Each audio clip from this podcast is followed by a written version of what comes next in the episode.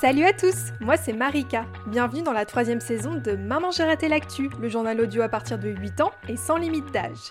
Un mercredi sur deux, on vous explique un événement l'actualité. Mais pas que, n'est-ce pas Hélène? Absolument Marika, nous allons aussi vous faire découvrir un lieu, un métier, une activité, comme si vous y étiez. Et ça, ce sera le reportage de la semaine. Et puis nous vous partagerons nos coups de cœur culturels aussi. Des films, des livres, des jeux vidéo, des jeux de société, des expositions, bref, tout y passe.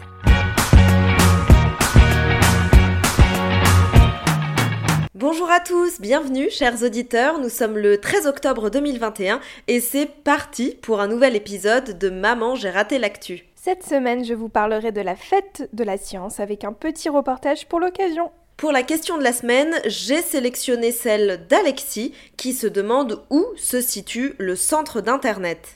Et enfin, ça sera une Marika rabat-joie pour la reco Oh. Et si Hélène y faut.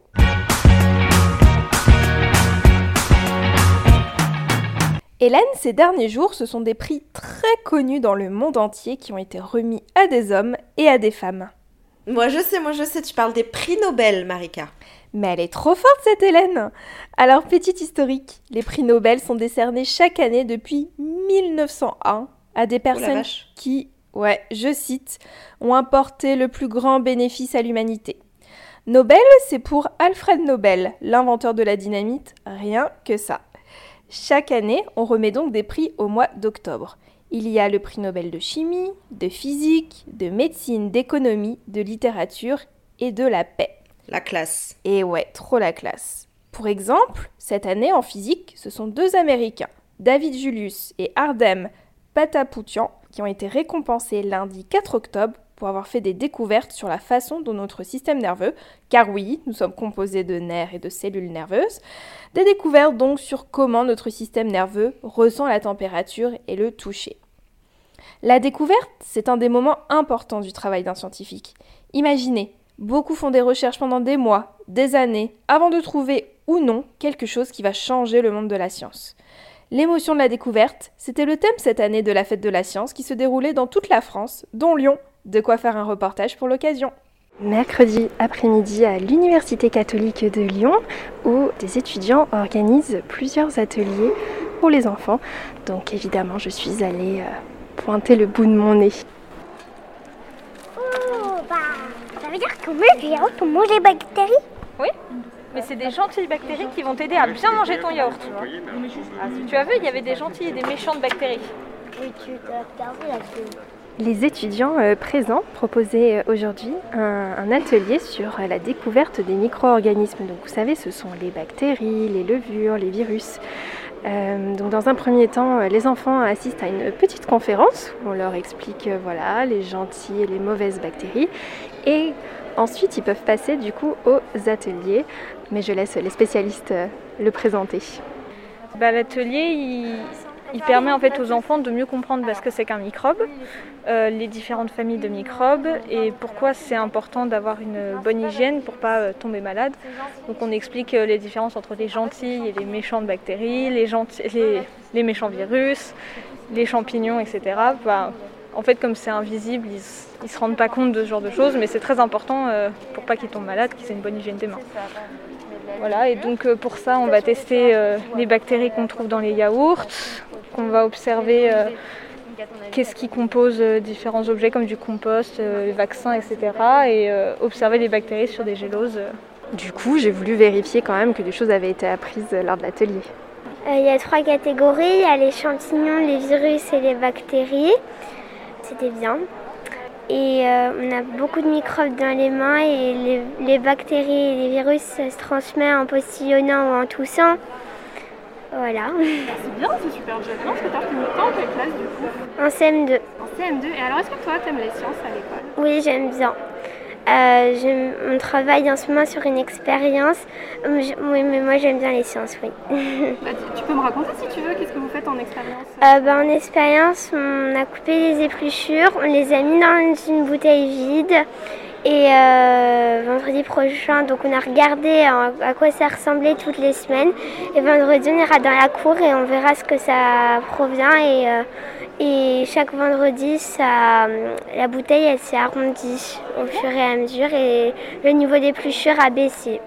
Dans cette université où avaient lieu euh, les ateliers, on peut donc apprendre la biologie. J'en ai donc parlé avec des étudiants.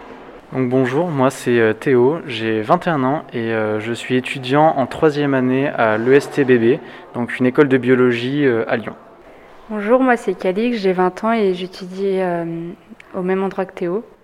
Donc nos études sont quand même très varié. On apprend beaucoup de choses, que ce soit de la biologie, donc euh, comment les êtres vivants sont, formés, qu'est-ce qu'ils font, euh, comment marche leur corps, mais aussi comment fonctionne l'ensemble des, choses qu'il y a dans le monde, comment par exemple l'eau réagit avec euh, tel élément et sous quelles conditions ça va se passer et ce que ça va donner. Alors, le, milieu de la biologie est quand même euh, très vaste, surtout s'il est euh, associé au milieu de la chimie, car euh, on peut travailler dans vraiment tous les domaines possibles, que ce soit dans le domaine par exemple de la cosmétologie, donc là où on va faire les crèmes, pour bah, par exemple les crèmes pour, pour avoir une belle peau, ou les crèmes pour soigner par exemple les boutons lors de l'adolescence, etc. Mais on peut aussi faire de la recherche, donc de manière plus générale donc de la, recherche pour les maladies, de la recherche pour euh, étudier certains êtres vivants euh, plus généralement. Donc vraiment, le sujet est très très large, il y a énormément de choses euh, à faire. En première année, c'est beaucoup du théorique parce qu'on ne peut pas directement aller en laboratoire pour regarder un microscope ou faire des réactions chimiques. Mais plus le temps passe et plus les années avancent, plus on est quasiment tout le temps en laboratoire. Et du coup, ben, on peut faire de la bactériologie, donc on regarde comment les bactéries les micro-organismes ils évoluent, euh, mais aussi euh, donc des réactions chimiques. Donc euh, c'est extrêmement varié parce qu'il y en a vraiment plein et on peut doser par exemple le fluor qui est dans un dentifrice et comme ça c'est hyper intéressant parce qu'on applique à la vie de tous les jours et on voit ce que ça fait. Mais on peut faire aussi de l'immunologie et c'est vraiment extrêmement varié. Du coup, c'est super sympa. Et avec nos stages, on se rend compte que, ben, en fait, tout ce qu'on a vu en cours, ça va dans la vie de tous les jours et du coup, c'est super intéressant.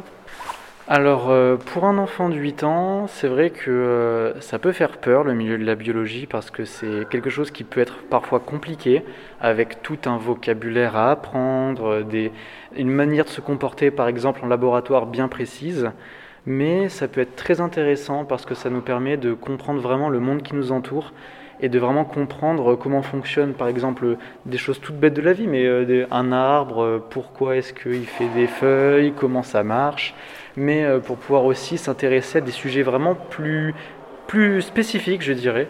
Bah, par exemple, oh bah tiens, j'ai attrapé un rhume, comment est-ce que le la petite bébête qui m'a fait attraper le rhume fonctionne et comment mon corps fonctionne face à cette petite bébête justement. Donc euh, ça nous permet, euh, comme je l'ai dit euh, il y a 30 secondes, de pouvoir s'intéresser à tout et de pouvoir comprendre le fonctionnement de tout ce qui nous entoure. Comme le disaient les deux étudiants que je viens d'interviewer, la science et la biologie dans leur cas permet surtout de comprendre comment fonctionne le monde autour de nous. J'espère donc vous avoir donné envie d'avoir cette émotion de la découverte pour euh, peut-être l'édition 2022 La fête de la science, c'est peut-être fini en France métropolitaine, mais pas en Outre-mer et à l'international, puisque ce sera du 5 au 22 novembre. Toutes les informations sur fête-de-la-science.fr.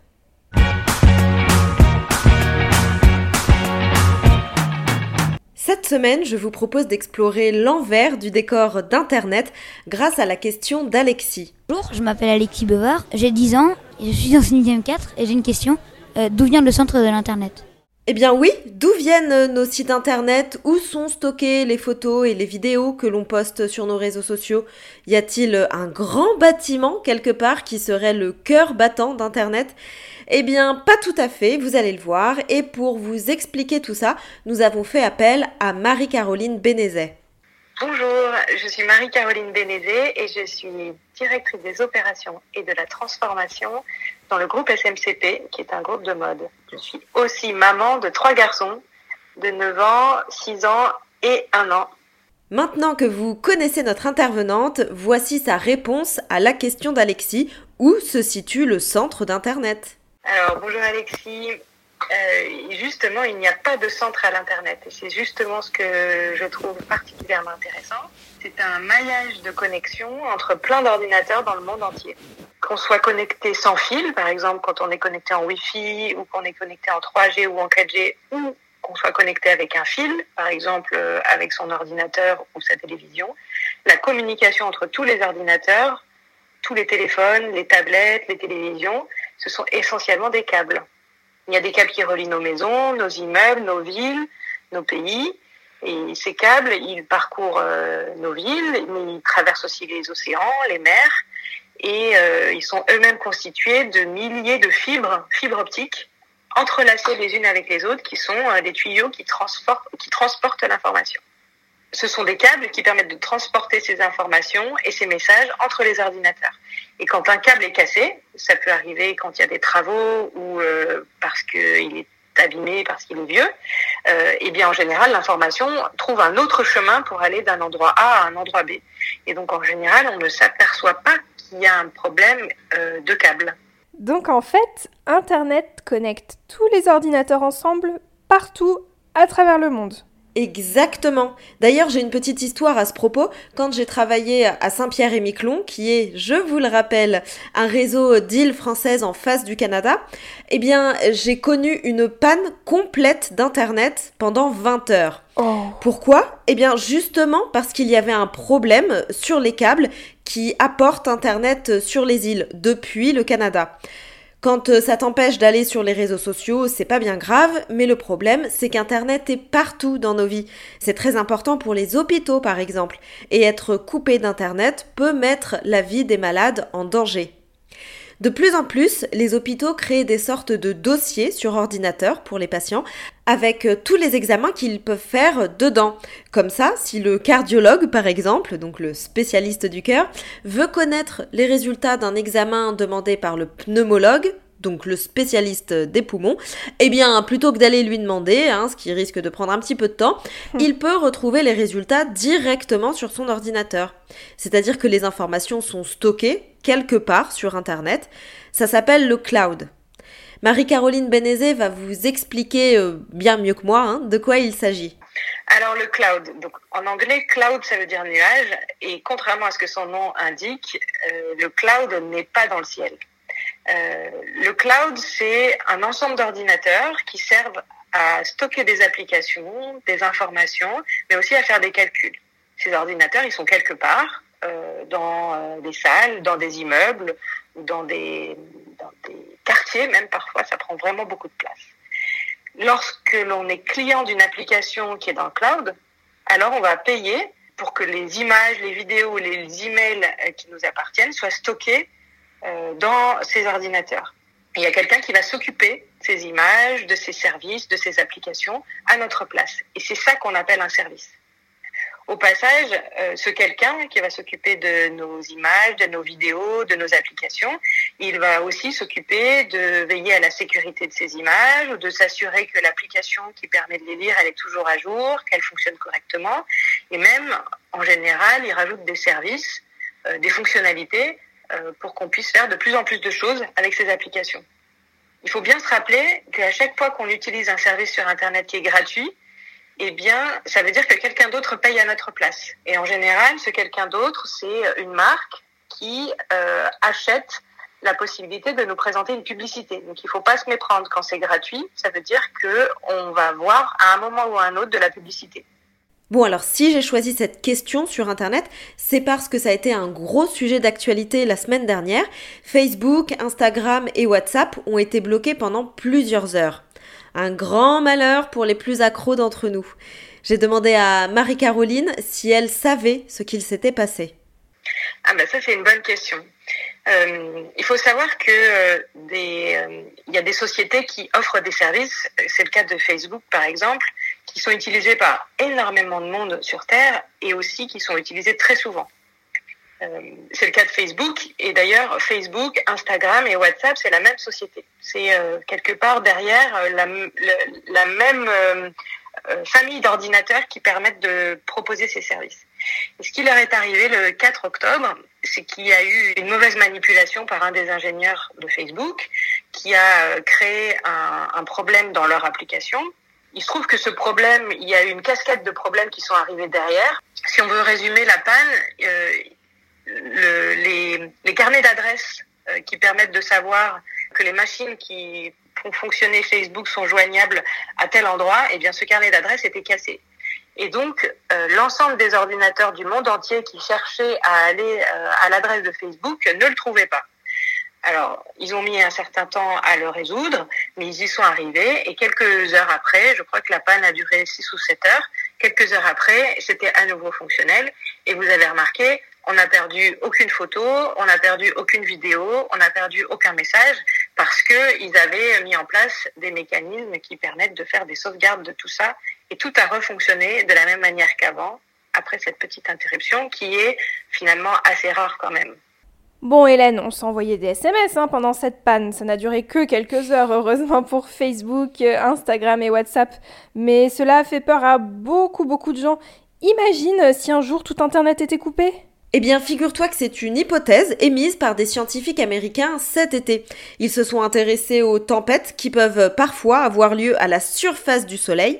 Eh bien, parfois, elles sont tellement fortes que des particules sont envoyées vers la Terre. Alors, la plupart du temps, ces particules sont bloquées par le champ magnétique qui entoure la planète. Mais une tempête particulièrement forte pourrait, selon eux, laisser passer des particules par les pôles de la Terre, par le pôle nord et le pôle sud, et euh, faire griller, en quelque sorte, notre Internet. Alors, est-ce que c'est quelque chose qui doit vraiment nous inquiéter, une coupure totale d'Internet? Alors, une panne mondiale d'Internet, ça paraît difficile euh, qu'elle arrive, euh, parce que, comme je le disais au début, il n'y a pas un seul centre de l'Internet, c'est quelque chose qui est un maillage et donc euh, finalement il y a toujours un petit bout de quelque chose qui fonctionne à un endroit donné. Donc je ne pense pas qu'on puisse avoir une panne totale et mondiale de l'internet. En revanche, qu'il existe des très grosses pannes comme ça a été le cas de la panne de Facebook dont on parlait tout à l'heure ou des moyennes pannes mais très gênantes euh, pour beaucoup d'utilisateurs en même temps, ça oui bien sûr ça pourrait arriver et que ces pannes aient des effets dramatiques. Alors ça malheureusement oui c'est possible. Euh, si euh, il y a des systèmes qui, qui parce qu'ils ne fonctionnent pas, empêchent tout d'un coup euh, l'ensemble des utilisateurs d'un pays entier euh, de payer ses impôts, par exemple, ça c'est un exemple un peu anecdotique, mais ou alors un, un, autre type de panne qui empêche des utilisateurs d'avoir accès à une information critique à un moment donné, alors oui, ça pourrait avoir des conséquences dramatiques. Donc une panne totale de tout Internet en même temps, ça me paraît peu probable, mais des pannes très gênantes, voire très graves, oui, c'est tout à fait possible malheureusement. Voilà, vous en savez désormais plus sur Internet et son fonctionnement. Internet, c'est avant tout une idée géniale pour mettre euh, en lien les humains du monde entier, et quand on y pense vraiment, je trouve ça complètement fou. Aujourd'hui, ça nous paraît évident, mais vos parents, par exemple, sont probablement nés avant Internet. Et c'était il n'y a pas si longtemps. Et oui, et nous, Hélène, et eh bah, quand on avait votre âge, à peu près, bah, je peux vous dire qu'Internet, ça prenait pas une grosse, grosse place dans nos vies. C'était la remarque euh, de vieux. Voilà, hein, clairement. bah non, mais tu as raison. Surtout la taille des ordinateurs et tout, c'était ouf. Ah ouais, ouais, ouais c'est vrai. Mais je vous assure que du coup, nous, euh, pour faire euh, plein de choses, et eh bah, on avait le téléphone et on s'écrivait. On s'écrivait beaucoup, je trouve aussi. Ça fait vraiment des... J'envoyais des, des, lettres à mes copines et tout. Oui. ouais, ouais, ouais, moi aussi. Et j'ai appelé sur le fixe de leurs parents. Euh, bref, vous devez vous dire, mais elles sont vraiment si vieilles que ça. Mais euh, voilà, je vous jure que du coup, on n'est pas traumatisé avec Hélène. Ça s'est plutôt bien passé. Et du coup, puisque notre euh, de trentenaire ne doit pas forcément bien vous intéresser, si vous aussi vous avez une question à nous poser, rendez-vous sur maman j'ai raté l'actu tout attaché gmail.com.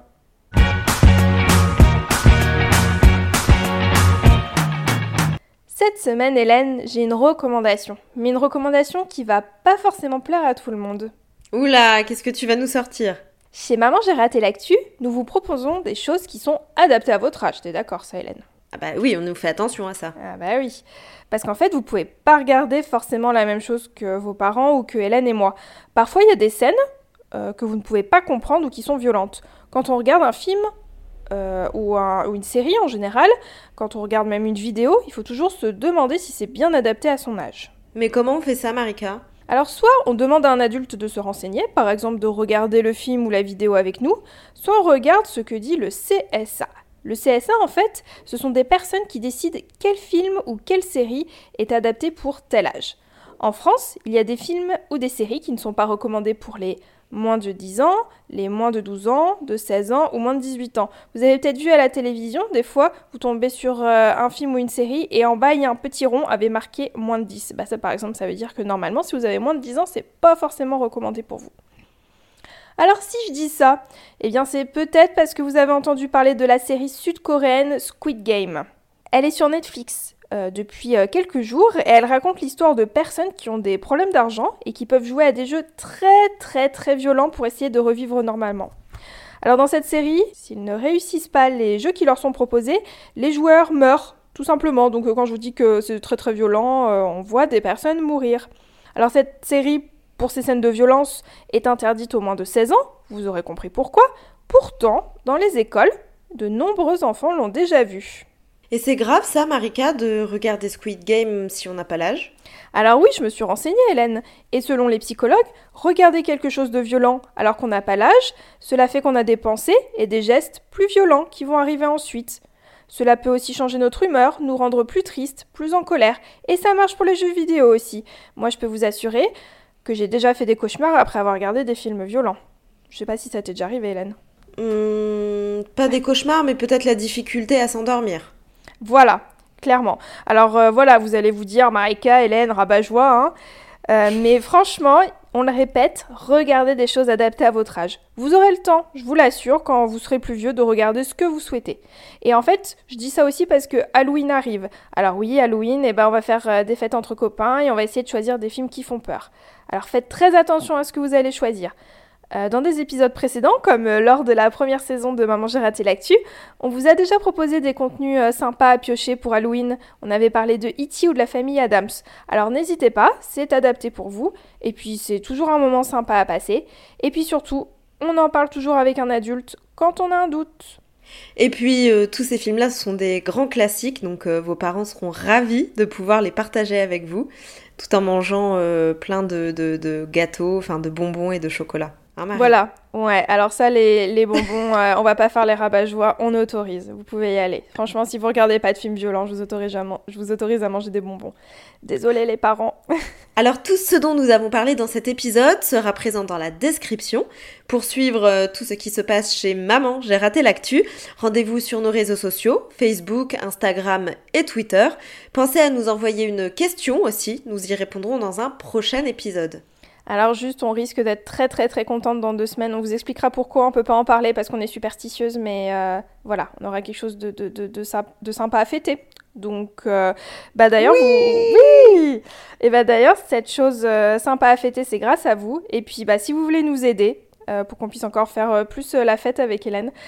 partagez cet épisode autour de vous et mettez-nous 5 étoiles sur la plateforme sur laquelle vous nous écoutez, par exemple Apple Podcasts. Étendez l'oreille euh, près de chez vous car maman j'ai raté l'actu, euh, ce sont aussi des ateliers de journalisme et, euh, et voilà, et on en fait de plus en plus à travers la France. Et alors le prochain épisode est certainement le jour du meilleur jour de l'année puisque c'est le 27 octobre et je fais une annonce, c'est le jour de mon anniversaire. Donc clairement... ah bon? Ouais, 27 octobre J'avais complètement oublié Marika. Ouais, ouais, ouais, bah je te crois pas. Je ne te crois pas parce que écoute, je pense que je le rappelle à la Terre entière au moins un mois avant. Euh, que c'est mon anniversaire. Donc voilà, prochain épisode, prochain épisode le 27 octobre. Je vous mets pas la pression, hein, mais si vous voulez m'envoyer un message, c'est avec plaisir. Mais dans tous les cas, on est au rendez-vous, que ce soit mon anniversaire ou pas. On enregistre l'épisode, il sortira, tout ira bien. Voilà Donc, eh ben, écoutez, euh, on se revoit le 27 octobre. À dans deux semaines. Ciao. deux semaines. Ciao.